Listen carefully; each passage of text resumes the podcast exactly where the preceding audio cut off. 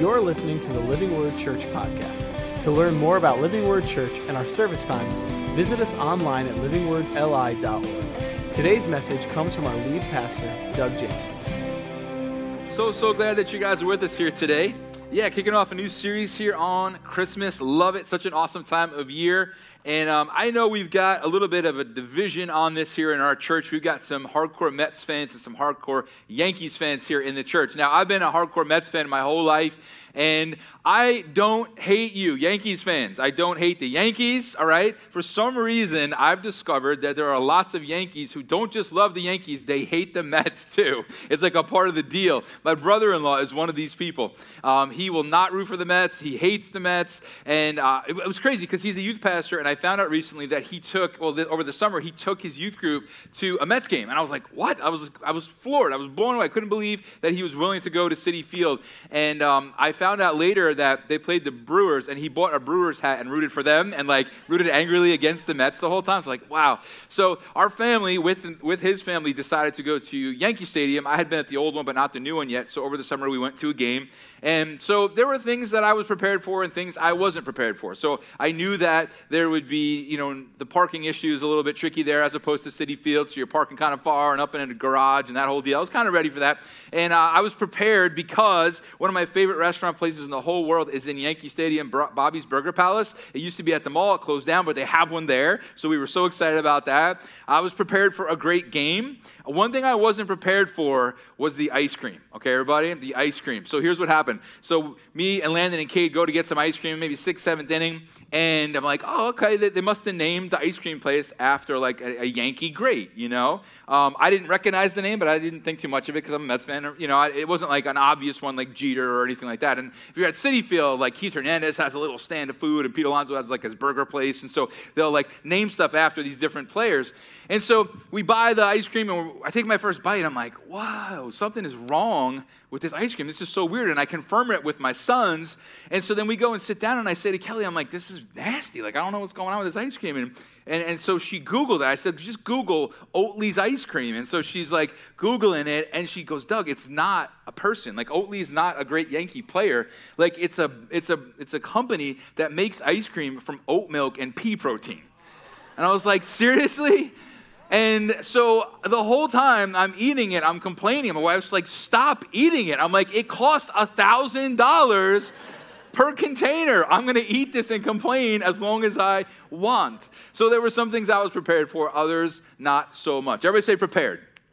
That's going to be an important word for us here today as we get into some questions about what God's done to prepare us and how God can use us to prepare ourselves and others to grow in our relationship with Jesus. But there's a few questions we're going to get to before that. First off, question number one for today is what do I do if I'm a skeptic? You know, there's, there's that part of us, or, or there's many of us maybe here in the room that would just say, I'm just a skeptic. I just, I, I can't, you know, seem to come around the truths of Jesus, or are they truths, or can I take God seriously? And I just struggle with my faith. I'm a skeptic, and we're going to talk about that here today. Uh, question number two, we're going to talk about that's going to come up in the scripture is Did God not give me what I prayed for because He's mad at me? Right? Like, I experienced loss, I asked for something, it went the other way. Is that because God's mad at me? And I, and I know we, we do this to ourselves, everybody. Like it's so easy to fall into believing that we were the downfall. It was because of us, it was because of that thing we did or didn't do. And God's mad, and that's why, right? We're going to tackle that here. Question three What did God do to prepare humanity for a relationship with Him? Question four, how can we prepare ourselves and others for a deeper relationship with God? And then question five, I love this thought here is do you picture God as someone who withholds mercy somebody who annoyingly gives mercy or happily gives out mercy. See, I think we all picture God a different way. Some of us are like, oh, God's stingy on mercy. Some of us are like, he'll give it, but he's not thrilled about it. Some of us are like, oh, no, God's all about mercy. So we're going to dive into that today. And it's a, a, powerful introduction here today to where we're going to head next week as we continue to, to look through the passages in the scripture that, re, that really uh, have to do with Christmas. So Luke 1 1 says this Many have undertaken to draw up an account of the things that have been fulfilled among us, just as they were handed down to those by those who, for, uh, excuse me, who from the first were eyewitnesses. Everybody say eyewitnesses and servants of the word. With this in mind, Since I myself have carefully investigated everything from the beginning, I too decided to write an orderly account for you, most excellent Theophilus. Theophilus is the guy Luke is writing the letter to, so that you may know the certainty. Everybody say certainty. The certainty of the things you have been taught. What do I do if I'm a skeptic? Well, I love these opening verses here because Luke is writing to a guy named Theophilus, and maybe that sounds a little bit familiar. Because when we did our Acts series from the spring into the fall, we saw that Luke wrote the book of Acts and it was addressed to Theophilus. So it's the same guy, and he starts them in a similar way, trying to assure Theophilus that he can trust what was written. He's basically saying here, look, I did hard work here to make sure what I'm saying is accurate. It's trustworthy. I researched it from the beginning. I, I found the eyewitnesses, and I made sure that what I'm saying is right, and I'm passing it along to you so you can know that it's right. Now, what's interesting is the, the, the theologians kind of think, well, then Theophilus must have been a skeptic. Because Luke starts out both of his books to Theophilus talking about how he can trust what has been said. So the, the thought is that Theophilus either was a recent co- convert to Christianity, he was not yet a convert, or maybe he was someone who had followed Jesus for a time but was struggling in his faith and thinking about leaving. And so I just love the idea that when we talk about skeptics and we talk about skepticism, like there's room for us at the table when we're wrestling and questioning everybody. And there's great questions about God, but there's great answers about God. So here's what I want to do in church today. And let's just be honest, all right? And it's okay. I'm going to raise my hand too. If you've ever been a skeptic about this Jesus stuff, just raise your hand. Just, just go for it. Come on, let's like join me in it, all right? So years ago, I was wrestling, and some of you have been around, you've heard me talk about this. I was wrestling so much in my faith. I'd grown up in a great Christian home, and I really started to struggle in my faith. And I was preparing for ministry and getting my feet wet in ministry. And I, at the same time, had this conflict in my heart. Like, I have to make sure this is true. I have to make sure if I'm going to tell people every single week that Jesus can be trusted, that he can really be trusted. And so I dug in deep and I searched and I, I just, it was a multi year just struggle, some of the worst time of my life, but just trying to figure out, like, can Jesus be trusted? And I'm so thankful that what Luke said is true. The Word of God is trustworthy. You can trust what God says, you can trust what the Word of God says. And I want to let you know that if you have questions here today, search God out, seek God out. Come talk to me, talk to our team. We want to answer those questions. We want to point you toward the hope that we found in this reliable, amazing relationship we have with God. Uh, Walter Liefeld says this It was customary among the Greek and Hellenistic historians, including the first century Jewish writer Josephus, to explain and justify their work in a preface. Their object was to assure the reader of their capability through research and reliability. And that's what Luke has done here. He went and he asked the eyewitnesses, Hey, what did you see? What did you experience? Tell me about Jesus. Tell me what you saw. And I want to make sure I'm getting all this right. And here's what those eyewitnesses said in verse 5. In the time of King, excuse me, in the time of Herod, king of Judah, Judea, there was a priest named Zechariah who belonged to the priestly division of Abijah. His wife, Elizabeth, was also a descendant of Aaron. Both of them were righteous in the sight of God, observing all the Lord's commands and decrees blamelessly, but they were childless because Elizabeth was not able to conceive, and they were both very old. Question two Did God not give me what I prayed for? Because he's mad at me. If I could just address this, it jumps right out, doesn't it? Here in what we just read, here's a couple unable to have a child. They're in excruciating pain. Elizabeth is going to tell us later that she has shame and disgrace in the community because she wasn't able to have a child. And I can't tell you because the Bible doesn't tell us that Zachariah and Elizabeth absolutely struggled with this, but I would guess if they're anything like you and me, then they did. I would guess that there were times that they asked the question like you and I do God, are you mad at me? Is that why you haven't answered this prayer? Are you upset with me? If I had done this instead of that, would everything be all right? If I had done that instead of this, would it all have worked out the way I wanted it to? And maybe your issue in life isn't that you haven't been able to have a child. Maybe it is. Maybe it's, it's a great loss. You prayed for healing and you didn't get healing. You prayed for an open opportunity and that opportunity shut down. And so that's when we go, God, are you mad at me? Right? But think about what the scripture did here. It went out of its way to tell us that Zechariah and Elizabeth were right with God. They were righteous, and yet this happened to them, right? And so that tells me something. And as we continue to see the rest of the story unfold, that God was working out a powerful plan on their behalf all along, everybody. I just want to let you know He's doing that for you too. He's working out a powerful plan on your behalf. Romans 8 28, one of the most amazing scriptures in the whole Bible, right? All things work for good for those who love him and are called according to his purpose, right? All things. And I think that we don't always believe it's all things. We believe it's 95% of things or 50% of things. But yeah, it's all things. And I can tell you that when I was sitting in a hospital bed for several months close to death, I couldn't see the plan. When my mom passed away years ago, I was questioning the plan. My wife, you know, 15 years of chronic illness. Like, God, where are you in all this, right? And it's so easy, isn't it? Just go, well, this is because of this. It's because I. It's because we. It's because of that scenario. And I just love that here is a, a righteous couple, a, a couple who loves the Lord and has done all they can to please God, and He loves them. And yet, He's allowed this time in their life because He's working out a powerful plan on their behalf. I just want to encourage you today. I think we are masters of beating ourselves up over things and saying, if only this or if only that. If only I had lived this scenario in a different way. And man, we've lost sleep over it. We've lost peace over it. We've lost maybe even weeks, months, and years of our lives over just that continual beating of ourselves. And I just really feel so strong. And this is in, in, the notes today. I felt it at the first, and I'm feeling it here again at the second service today. Just to tell you, some of us, we have just got to let these things go. We've got to stop blaming ourselves. We've got to know the Lord is not mad at us. All of God's wrath against sin was taken out on Jesus on the cross. Do we live in a fallen world? Yeah. Do we sometimes walk through times of discipline because we have a God who loves us and tries to discipline us toward what is good and right? Yeah. But he's not mad at us today, everybody. And so you and I can stop beating ourselves up and take some great weights off of ourselves and just look, we just talked for nine weeks about a sovereign God who's working out a sovereign and a good plan. Some of you are, are, are, at the point in your situation where you can look back at the, the situation and go, oh, I see the good. I see what he was up to. But some of us aren't there yet. If you could just look me in the eyes right now and just hear me say, I've been where you've been. I am where you are in some ways right now on some things in my life. But there's enough that I've, I've walked through in my life that I can look back and say, there was a plan. I was just talking with somebody this week, and they were saying, man, there was this really difficult several years of my life. And they were talking about how they had really made some poor choices in that time. But they were also saying, but I can see God using it. Like, like even my own failure, my own choices, I can see God taking and turning and using for good in his hands.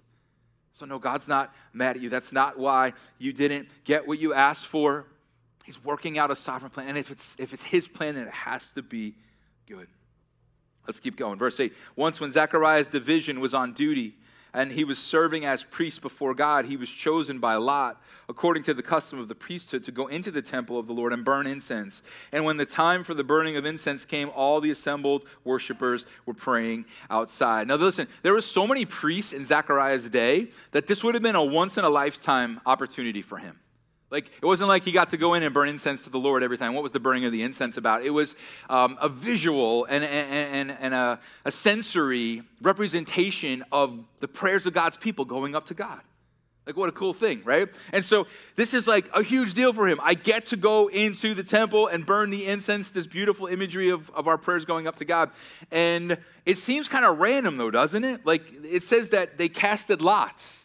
It's kind of like you and I, like rolling dice. Like, hey, let's roll dice, see who's going to preach today in church, right? Like, oh, Doug got to preach. Okay, cool. So I get to preach. This is my one shot.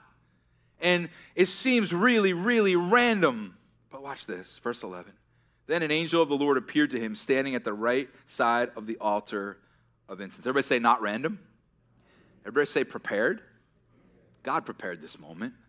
This wasn't random. God was over the casting of those lots and how they fell because he had a moment and he needed to t- get with his boy Zechariah here. Verse 12. When Zechariah saw him, he was startled and was gripped with fear. But the angel said to him, Do not be afraid, Zechariah. Your prayer has been heard. Your wife Elizabeth will bear you a son, and you are to call him John. Now, listen, they had wanted this son, they had prayed for this son, but it was delivered in a way later time than they could have ever imagined. And it had to be miraculous at this point. It was uh, a miraculous thing that an old man of this age and an old woman of this age would be able to conceive a child. It says in verse 14, He will be a joy and delight to you, and many will rejoice because of his birth, for he will be great in the sight of the Lord. He's never to take wine or other fermented drink, and he'll be filled with the Holy Spirit even before he's born. He'll bring back many of the people of Israel to the Lord their God. He will go before the Lord in the spirit and power of Elijah and turn the hearts of the parents to their children and the disobedient to the wisdom of the righteous to make ready a people prepared for the Lord. So it's incredible. So the son that's going to be given to Zechariah and Elizabeth is coming with the sole purpose of preparing the way for Jesus, pointing people to Jesus, getting people's eyes and attention on the things of God. Everybody say prepare. Question three What did God do to prepare humanity for a relationship with Him? Can I tell you the honest answer? Too many things to list.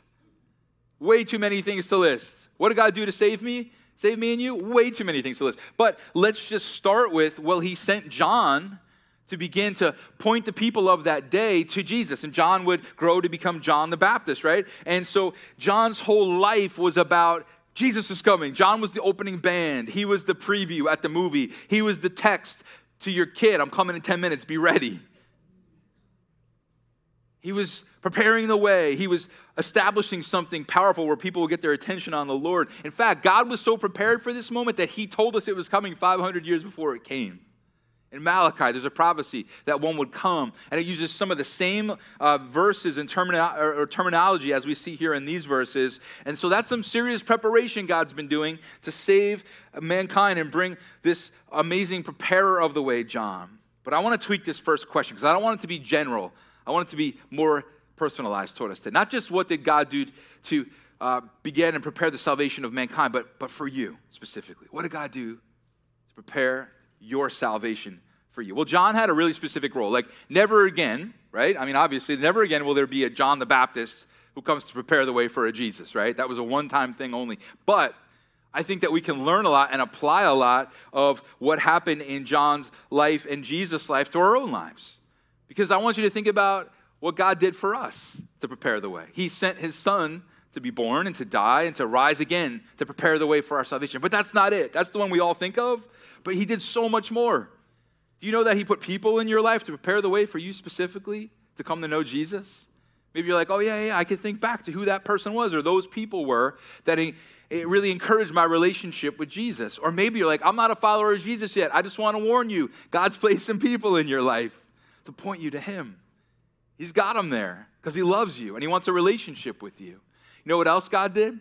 Circumstances, situations, the right time the, the, the right moment to open your heart, to tap you on the shoulder and get your attention. Last week, a 13 year old boy came up to the front, front for the prayer time. And uh, I saw his mom walking up with him. Mom stopped. Son kept coming. I'm thinking, okay. So he wants to come up for prayer. She goes and sits down. He comes up and he's got tears streaming down his face. I said, Bud, what's up? And I know this kid. He goes, I just felt God for the first time. And he says to me, What does it feel like? Like he's like he's nervous he didn't, you know? And I said, Well, it can feel like a lot of different things, but one thing that's pretty common is like you just get this overwhelming feeling of the love of God. And his tears just, said, that's exactly what I felt. See, God did a lot to prepare our salvation. He did a whole lot to, just in the right moment, get our attention and move in our lives. And even allow us to go through some seasons where maybe we were questioning. Maybe we were skeptical. Maybe we were wondering. Maybe we were doubting. Maybe we were running. And yet God is moving in such powerful ways. And I want to just let you know that God does this for us very specifically right? Like I think about my own life as a young boy. Uh, I'm raised in a home with parents that pointed me to Jesus. And I go to a Christian school where teachers pointed me to Jesus. And I had great pastors at my church that pointed me to Jesus. And I had some friends that pointed me to Jesus. I had some others that didn't so much, but I had some friends who did point me to Jesus. And I think about then college as a, a young man uh, learning ministry. And I had some professors that pointed me to Jesus. And my wife's pointed me to Jesus. And, and you have so many just different touches of people who point you to Jesus. And he's done the same for you. Maybe you didn't grow up in a house with Christian parents, but somebody started pointing you to Jesus. Maybe it was a coach, a coworker, or somebody at school, right? Who was it for you? See, we don't sit and think about this, do we? What a prepared God. All that he's done to bring us to the point of knowing him. Some of you got saved at a, somebody else's funeral, and somebody got up and you heard the gospel preached for the first time, and at a funeral you put your trust in Jesus. Isn't it amazing how he can reach us anywhere we are?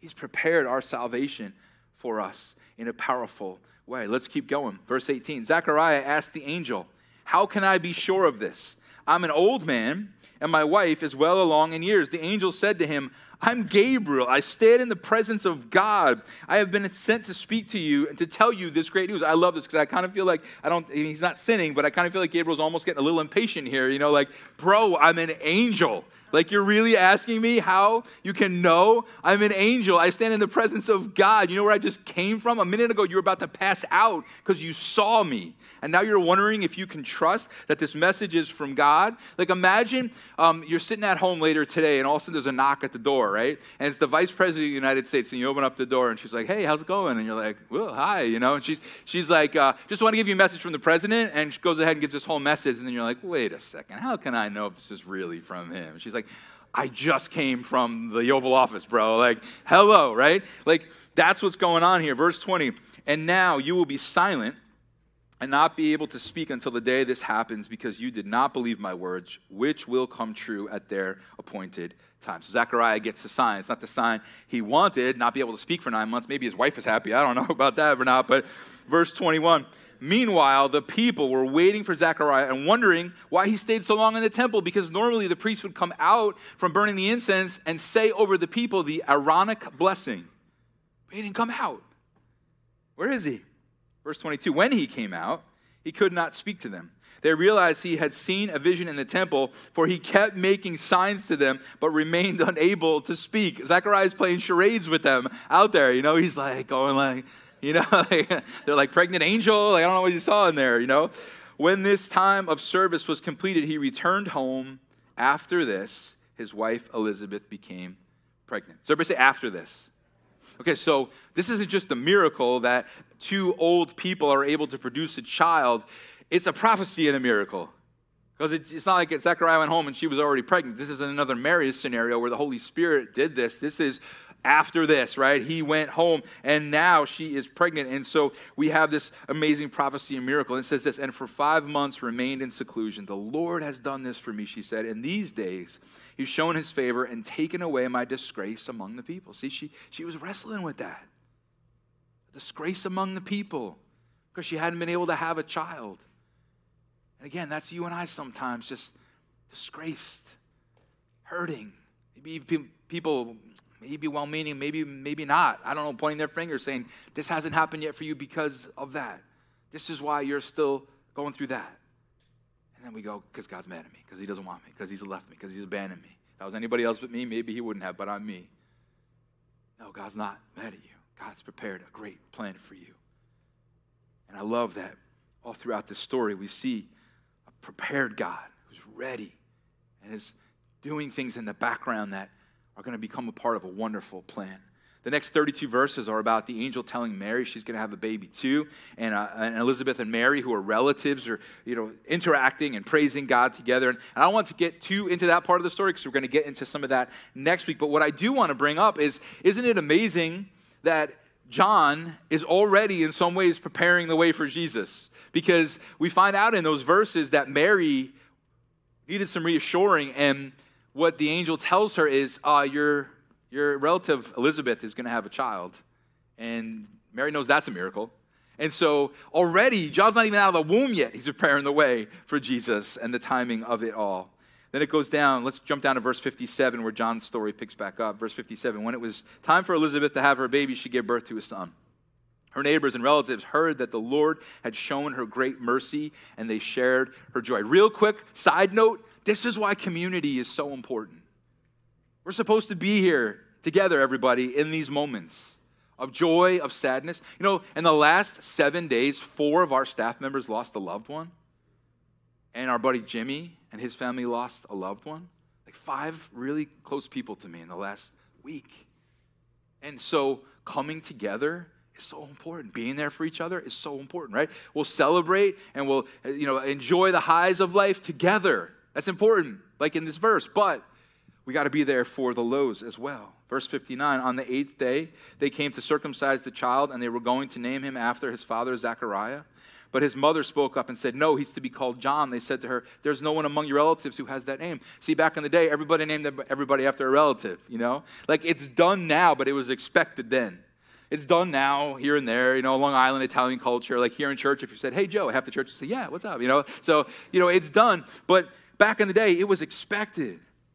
Verse 62 Then they made signs to his father to find out what he would like to name the child. He asked for a writing tablet, and to everyone's astonishment, he wrote, His name is John. Immediately, his mouth was open and his tongue set free, and he began to speak, praising God. The next several verses, everybody's amazed. Zechariah praised the Lord. And then he says this about John, verse 76 And you, my child, will be called the prophet of the Most High, for you will go on before the Lord to prepare. But say, prepare, prepare the way for him. Now remember, that's a really unique thing a role that John the Baptist fulfilled that, that you and I can't exactly like he did, but yet we can in some ways, can't we? And so I want to ask you this question How can we prepare ourselves for a deeper relationship with God? How can we prepare our own hearts? Everybody say nothing. That was horrific. I didn't, when I said say nothing, I didn't mean be quiet. Okay, like, he said say nothing. All right, say nothing. Okay, there is nothing more important than your relationship with God. Like, not one thing. And so I will ask you this if you have an area of your life and it's just out of balance, what does it look like to get that in balance so that your relationship with God can be on track? If there's something in your life that just needs to be completely eradicated, it is worth it. Get it dealt with. Look, it's not about works. We're not going to save ourselves, but we can remove obstacles that are between us, us and God, can't we? So, man, don't allow anything. Maybe this Christmas season is a time to reset and get our eyes back on the Lord for some of us. And so, don't let one thing, not one thing, stay an obstacle between you and the Lord, a distraction between you and the Lord. Like, let's, let's do what we got to do so that our own hearts are prepared to be as close to God as they can be. Verse 77, he says, to give his people the knowledge of salvation through the forgiveness of their sins. In other words, Zechariah saying, Son, you are going to help people come close to the Lord and find forgiveness of sin. So, my question for you now is if we just tweak that fourth question again, is how does God want to use us to prepare others for a relationship with Him? So we can prepare our own hearts, but man, God wants to use us to prepare others people, other people's hearts as well. And so you might say, but I'm not a pastor or a missionary or a theologian. Can I just tell you something real quick? A little secret between me and you? When you go into the city to your office this week, when you're at school this week, when you go to your favorite takeout place and get food this week, there are people that the pastor, missionary, and theologian do not know that you know. You're there on purpose. Right where you are, God wants to use you. Next Sunday, we have this amazing opportunity, and the Sunday after that, to reach people. People are willing to come to church. There, some people are looking at, at it like just a to do on their list, like I got to wrap some presents and I got to bake some stuff and I got to get to a church service. I don't know where it's going to be. Don't really care. Hope it's quick. Hope it's short, right? And they just want to check it off. But wow, they walk in, and I just tell you this part sonically and visually, you will be amazed at what the team has put together for next Sunday. It's going to be so much fun. But I will also say, if that's all you get, then what a waste of time. I love our team. They're amazing. They've worked really hard. Andrew's probably like, well, then I quit. No. but listen, we'll use that as a tool to see people come in. But if God doesn't tap them on the shoulder while they're here, then what are we doing, right? And so, what an opportunity next Sunday we have. If you have a friend who's like, ah, church is so boring, I'm, it's completely uh, disengaging, I just dare you to invite him for next Sunday, all right? And see what God will do. But I just think it's so powerful that you and I are placed somewhere to be that light, to have this opportunity. And then the following Sunday, Christmas Eve, it'll be a really powerful time talking about the God who satisfies. You see, my, my kind of thought for us next Sunday as we go into service, just so you know, you can trust Maybe I should bring my friend next week. Here's the question for next Sunday. Just one. The question for next Sunday. You know that part of you that feels empty sometimes? That's the lead in. You know that part of you that feels empty sometimes, that feels hollow sometimes? There's a whole world of people out there completely hollow, everybody. And you and I have a beautiful taste of satisfaction. And yet, as followers of Jesus, sometimes that hollow tries to creep back up, doesn't it? So that's where we're going to spend our time next Sunday. But God has placed you somewhere on purpose to reach people right now. Last Sunday, I told you that my wife and I have had the opportunity to invite a doctor and a nurse and a dentist and a dental assistant over the last few weeks to come to church. And it's the craziest story because we were driving down the street, and then all of a sudden, there was like this light shown over a doctor's office, and there was an angel up on the roof. And I was like looking, I was like, I don't really know if I could trust that. And, you know, so, but No, that's not what happened at all. What happened is we were at the doctor's, we were in a hospital, I was at a dentist. It's where I was. And when I was there, I pray God use me just to help prepare the way just a little bit in some people's lives. Where are you going to be this week? Where are you going to be next week? God's got you there on purpose to prepare the way. Verse 78, I love this.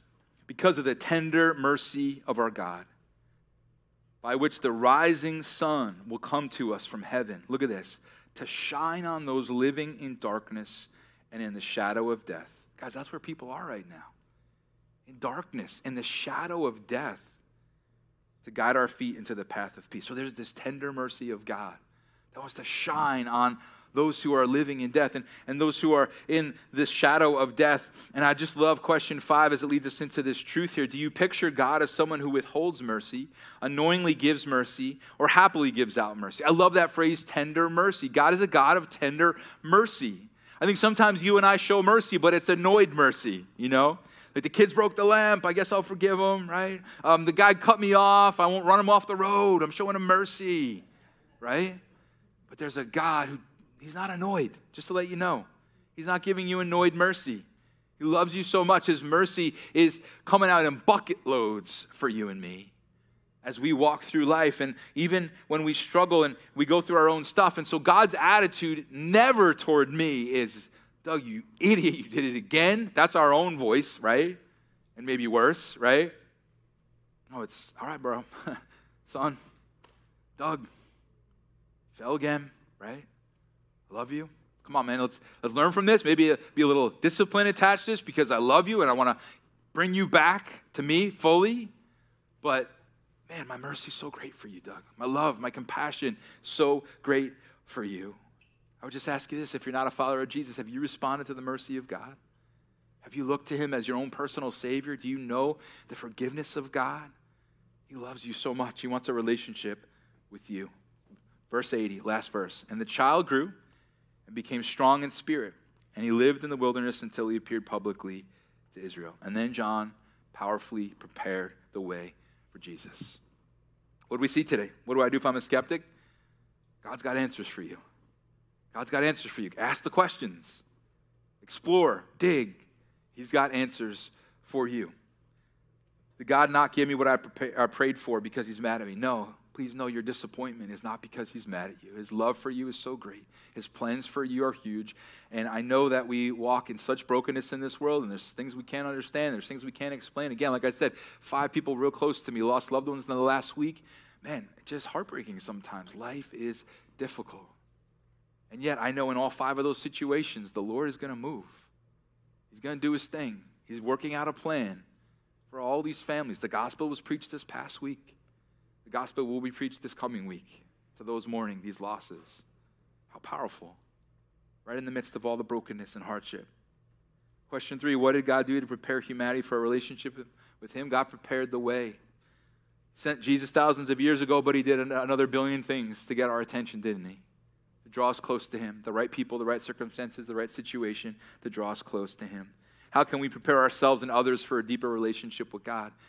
Nothing more important than your relationship with God. If there's something out of order, by His grace and strength, put it into order. If there's something that needs to get out of your life, get it out of your life. Look to Him. And He's put you here to invite, to encourage, to pray for, to believe, to, to be an example to those around us. And it's so much fun because I get to kind of just like scour the crowd here. And uh, I love to see that I know personally so many of you guys who are doing this. Like so many of you guys are just pointing people to Christ. Let's grab lunch. Let's talk about my faith. Let's let's uh, come to my church next week. Or how can I pray for you? Like I, I just love it. And that's what we're here for, to shine brightly to those living in darkness and in the shadow of death. And lastly, how can we prepare ourselves and others for a deeper relationship with God? Oh, I already said that one. Let's go to question five now. Okay, good job, Doug. Do you picture God as someone who withholds mercy, gives mercily in an annoyed way, or gives it out plentiful. Man, our God is a God of great mercy, tender mercy. And if we live according to what we've heard today, we'll find answers to our questions, us skeptics in the room. We'll know God isn't mad at us. We'll celebrate that God has saved us and all that He's done, and we'll be a part of helping others find salvation. And lastly, we will respond to God's tender mercy. So you remember those first four verses, right? Written to the skeptics. So I told you before that I spent years as that skeptic. And it was really hard. It was some of the worst times of my life. My wife was such an encouragement to me as we were just newly married, as I was on like the tail end of some of that skepticism. And um, just seeing God use that so powerfully years later is such an encouragement to me. Because here's the truth is every single Sunday when I get to share the word of God, I've got the skeptic in mind. And it's not all I talk about. I want to talk to the person who knows Jesus with all their heart. But every week I'm going to have the skeptic in mind because I know that was me once. And had I not gone through that, I don't think I'd have the skeptic in mind every time I get up. I just assume, hey, we should all just believe this. But man, God allowed that time because He was working out a plan. And I pray week after week, skeptics are drawn in because the Lord uses even the difficulties in our lives, the things we question and can understand in a great way in His plan. You think as like a 20 something year old, at 18, 19, 20 something year old, I was thinking like, oh, God's going to use this someday. And all these people hopefully will be drawn to the Lord that maybe wouldn't have been because I went through my own time of doubting. I know some of you are right in the middle of a really hard situation. You're going, I just don't see what God's going to do. It's going to be good because He's good and it's His plan. And all things work together for the good for those who love Him and are called according to His purpose. Let me pray for you. Lord, thank you so much that you're a God of tender mercy and love.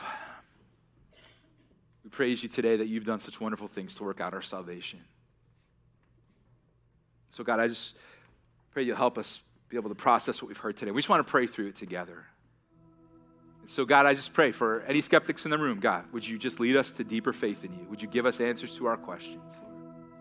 God, I pray for the person that's just beating himself up, blaming themselves, thinking you're mad at them, and that's why they didn't get the answer to prayer they hoped for. I just pray, God, that that God, even more than me saying, hey, stop blaming yourself, stop beating yourself up, I pray even more than that, you would remove those weights from our shoulders today, God.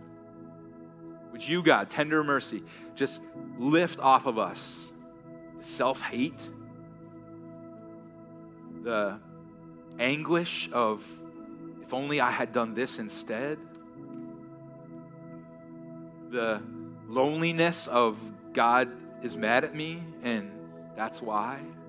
God, lift it off us, please, Lord. I just feel that's, that's your agenda today. That's your heart in this moment, God supernaturally lift it off of us, Lord. Please, God, myself included.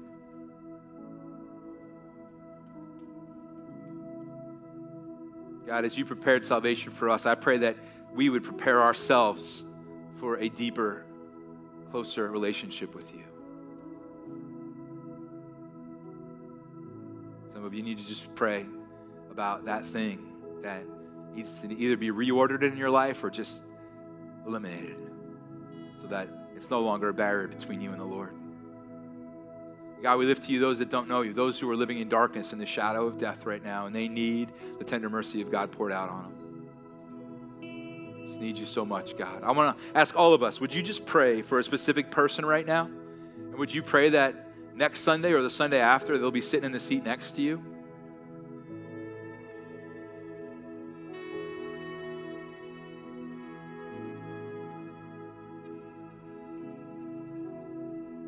Lord God, bring salvation to our loved ones, to those we work with, we go to school with, and we live near, God. Please, Lord, save many over the next several weeks, this unique time of year. Oh, God, save many. Father, I just pray for those of us today that need your tender mercy, God. I pray for my loved ones who lost their loved ones this last week. I pray your comfort over their soul. I pray as they grieve, they will grieve with hope, knowing who you are. I pray for all my friends here today and those watching online, and just pray tender mercy out over all our situations. You know, God, you know every situation we walk through. Lord, I even lift my wife to you right now, God, and she's having a big surgery Thursday. I just pray your mercies over her, Lord Jesus, your tender mercy on her life, God. I pray even now you would touch her supernaturally. She wouldn't even need the surgery, Lord. Just please touch her and surround her and bring her back to full health, Lord Jesus. Raise her up to full health, Lord Jesus. Please, God, touch her, Lord. If you're not a follower of Jesus and you want to put your trust in him, I'd love for you to pray with me now. You just pray something like this Jesus, thank you so much for dying for me. Thank you for rising from the dead so that I could be forgiven of my sin. Thank you for preparing the way for my salvation. Show me how real you are and how close you are. Put your Holy Spirit in my life. Be my Savior and my God. Thank you for this gift in your.